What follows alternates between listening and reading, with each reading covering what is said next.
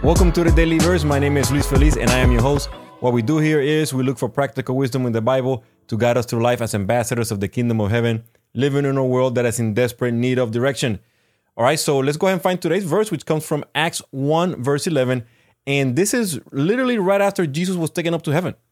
And then some angels show up to the disciples, and then they say to him, they say to them, Men of Galilee, they said, why are you standing here staring into heaven? Jesus has been taken from you into heaven, but someday he will return in the same way you saw him go. So these words kind of inspire something in me. So I kind of wrote a different type of, uh, let's say, devotional today.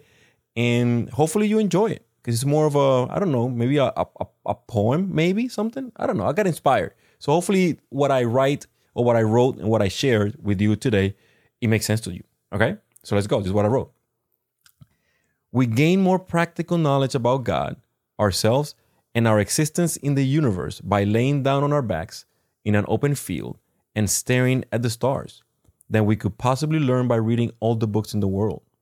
We find out that our mind naturally begins to imagine that perhaps long ago the sky was a lot closer to us, and with time it keeps moving farther and farther away, leaving us stranded on Earth.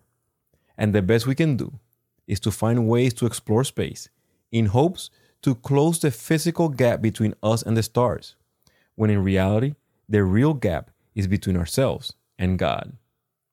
That was it, my friends. Hopefully, you find this valuable and inspiring, and maybe, you know, I don't know, moved you a little bit or inspire you to seek God a little bit more today. If you did find it valuable, please consider subscribing and sharing it with a friend. God bless you. See you in the next episode. Bye.